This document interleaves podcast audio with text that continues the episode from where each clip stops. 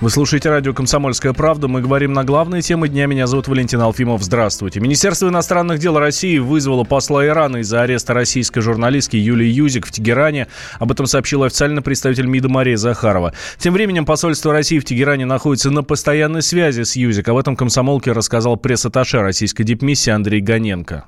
Гражданка Юзик прилетела в Тегеран по частному приглашению, насколько нам известно. По прибытии сотрудниками пограничной службы аэропорта Имам Хамини у нее по неизвестным причинам пока был изъят загранпаспорт. 2 октября российская гражданка была арестована прямо в отеле, где она остановилась в иранской столице. Со слов ее матери, Юлии было предъявлено обвинение в работе на израильские спецслужбы. Сотрудникам посольства во всем этом стало известно утром 4 октября. Официального уведомления от местных властей мы пока не получали. Якобы, по непроверенной информации, судебное слушание состоится завтра завтра, но достоверными сведениями на этот счет мы не располагаем. Посольство, в том числе лично посол, находится на постоянной связи с руководством МИД Ирана, поскольку сегодня в стране выходной, к сожалению, практически действия коллег можно ожидать только завтра. Со своей стороны мы предпримем и предпринимаем все необходимые шаги для скорейшего прояснения ситуации. Хотелось бы также добавить, что гражданка Юзик не проинформировала посольство ни о своем приезде в Тегеран, хотя, по словам ее мужа и дочери, ожидала, что столкнется здесь с определенными проблемами, не возникших у нее сложностях с изъятием паспорта. Союз журналистов России также подключился к выяснению обстоятельств. Об этом нам рассказал глава организации Владимир Соловьев. Международный отдел Союза журналистов занимается. Мы с утра знаем о том, что случилось с нашей коллегой. Пытаемся выяснить подробности через посольство Ирана, через наших коллег, которых мы знаем в Иране. А ситуация, судя по всему, там очень непростая. Нашу коллегу обвиняют в связях э, с израильской разведкой. Вполне возможно, что просто израильская виза показалась для таможенников или паспортного контроля Ирана чем-то опасным. И вот в, этом, в этой связи происходит проверка. Мы пока не знаем, где находится коллега, в каком состоянии. Хотя уже даже объявляют, что какой-то возможен судебное разбирательство над ней. Ну, по крайней мере, мы стараемся выяснить все подробности. Израильский государственный деятель, бывший руководитель спецслужбы Яков Кедмер рассказал комсомолке, что российская журналистка ну, просто не могла быть тайным агентом при всем уважении к иранским спецслужбам, если бы она сотрудничала с израильскими спецслужбами, то российские спецслужбы на этом уже давно обратили внимание. Поскольку она приехала на российское гражданство, действует в России, то вряд ли допустила бы, чтобы работница израильских спецслужб или те, кто с ней работает, так действовала на территории России или от имени. Все, что касается заявления иранских спецслужб, мы к этому относимся или не реагируем, или заявляем, что все это бред. Обвинение в шпионаже, ну, это обычная, обычная история. Первому о задержании Юзик в пятницу сообщил журналист, бывший муж э, и бывший, бывший ее муж Борис Войцеховский. Радио «Комсомольская правда» он рассказал, что родные Юли не могут с ней связаться.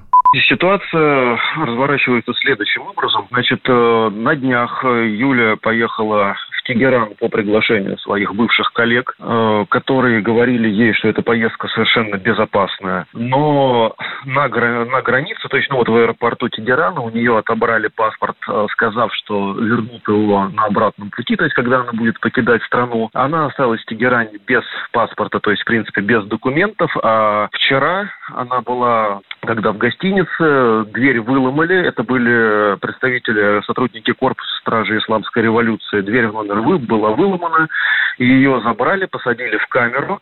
Ей предъявляют обвинение в том, что она сотрудничает э, с израильскими спецслужбами. Собственно, это вот все, что известно. Ну и завтра должен состояться суд.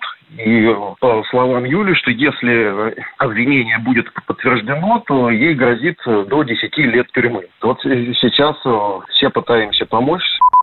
Юлия Юзик родилась 23 февраля 81 в Донецке Ростовской области. С 99 года училась в Ростовском государственном университете, работала репортером в «Комсомолке». Э, специальный корреспондент «Комсомольской правды» Александр Коц э, тоже работал вместе с Юлией. Говорит, Юзик очень хороший журналист. Ну, это такой э, человек сам по себе сложный по характеру, но как журналист это, конечно, профессионал, э, такая пробивная очень э, девушка. И на Кавказе мы с ней часто пересекались уже после того, как она ушла из «Комсомольской правды». То есть она довольно много там работала и плотно по, действительно, по девушкам-смертницам, и по Чечне, и по Дагестану. А потом она вот ушла в политику, и я как-то вот ее следы потерял, не отслеживал через соцсети, но то, что она могла работать на какие-то спецслужбы Израиля, вызывает у меня только грустную улыбку, ну, потому что человек всю жизнь занимался журналистикой, публицистикой, естественно, ни о каком там шпионаже в пользу Израиля речь не может идти, тем более, что поехала она в Тегеран не сама, да, вот шпионить, а по приглашению. Перед этим она там какое-то время работала журналистом в Тегеране. Ну, вот, поэтому мне очень странно слышать, что... Вообще, на самом деле, в таких странах, как Иран, э, достаточно просто стать шпионом. Там достаточно, не знаю, одной фотографии. Вот, ей-богу, э, я там был, допустим, в Ливии, вот по, по душности бюрократической, это вот сопоставимые страны. Вот, и там из-за одного селфи, понимаете, в Инстаграме меня уже заклеймили там российским наемником, шпионом и так далее, и так далее.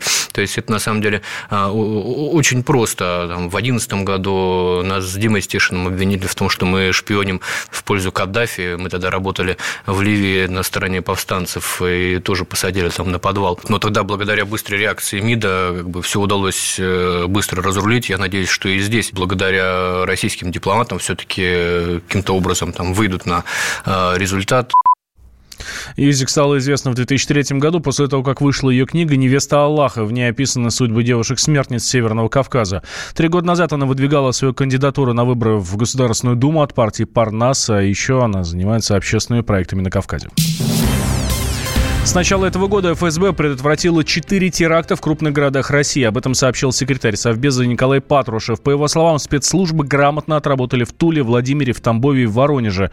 При этом Патрушев отметил, что во Владимирской и Рязанской областях антитеррористическая безопасность не на должном уровне.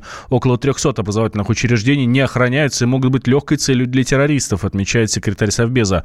Полковник запаса ФСБ, бывший руководитель подразделения КГБ по борьбе с терроризмом Владимир Луценко считает, что это грубо грубая недоработка местных властей все упирается в одно – презренный металл, деньги. После таких вот трагических событий кровавых, которые потрясли нашу страну терактами, у нас есть решение правительства. Все объекты значит, должны, так сказать, иметь паспорт антитеррористической безопасности. Э, школы, так сказать, детские сады, все, все должны, так сказать, пройти определенную проверку и иметь набор защитных мероприятий. Но это все деньги. Скорее всего, безответственность некоторых товарищей. Всегда же мы так проходит какое-то время, мы на авось надеемся. Надо бороться постоянно, дергать и чиновников и искать деньги на то, чтобы все было сделано. Тут везде надо бдительность проявлять, не только сосредоточиться на школах, но школах тоже и все детские учреждения должны быть хотя бы по минимуму защищены. Но я не думаю, что это очень остро сейчас стоит. ФСБ за последнее время провело, так сказать, целую серию очень успешных операций и нанесен очень большой удар по террористическим силам. Но успокаиваться тут нельзя. Секретарь Совбеза Николай Патрушев отметил, что с начала этого года в Центральном округе задержали 152 человека, которых причастны к террористической деятельности. Совет Федерации предложил распространить специальный налог на самозанятых на всю Россию. Как заявила спикер Верхней Палаты парламента Валентина Матвиенко, эксперимент в пилотных регионах оправдал себя, поэтому уже в следующем году можно расширить его географию. Учитывая, что в качестве самозанятых сегодня уже зарегистрировалось более 200 тысяч человек, и специальный налог на профессиональный доход в целом оправдал себя, предлагаем со следующего года распространить его на все регионы. Мне кажется, не стоит затягивать. Это давно э, тема, которую надо было решать, вопрос, который надо было решать. И, смотрите, спокойно прошел эксперимент, да, есть хороший результат. Тем временем первый вице-премьер, министр финансов Антон Силуанов предложил определить перечень профессий, где можно использовать специальный налоговый режим для самозанятых дать возможность субъектам Российской Федерации использовать этот механизм. Он себя неплохо зарекомендовал, хотя там есть риски, потому что целый ряд предприятий э, теперь нанимают работников, э, своих работников, уже э, не как сотрудников предприятия, а как самозанятых. Вот такие, я сам лично знаю такие, э, значит, случаи. Поэтому нам нужно, наверное, определиться четко перечень профессий, где такие системы могут работать. Водители, предположим, да, э, значит, э, там, репетиторы и так далее и тому подобное. Это перечень профессий должен быть фиксирован, и мы в таком случае готовы будем распространять этот механизм на субъекты Российской Федерации. Эксперимент по специальному налоговому режиму для самозанятых начали 1 января в четырех регионах. В Москве, Подмосковье, Татарстане и Калужской области. Он предполагает, что люди, которые зарегистрировались в качестве самозанятых, оплачивают налог на профессиональный доход в размере 4% при оказании услуг физическим лицам и 6% при работе с юридическими лицами и индивидуальными предпринимателями. Ставка налога не изменится еще 10 лет. Самозанятыми могут стать те, чей доход за год превышает почти 2,5 миллиона рублей.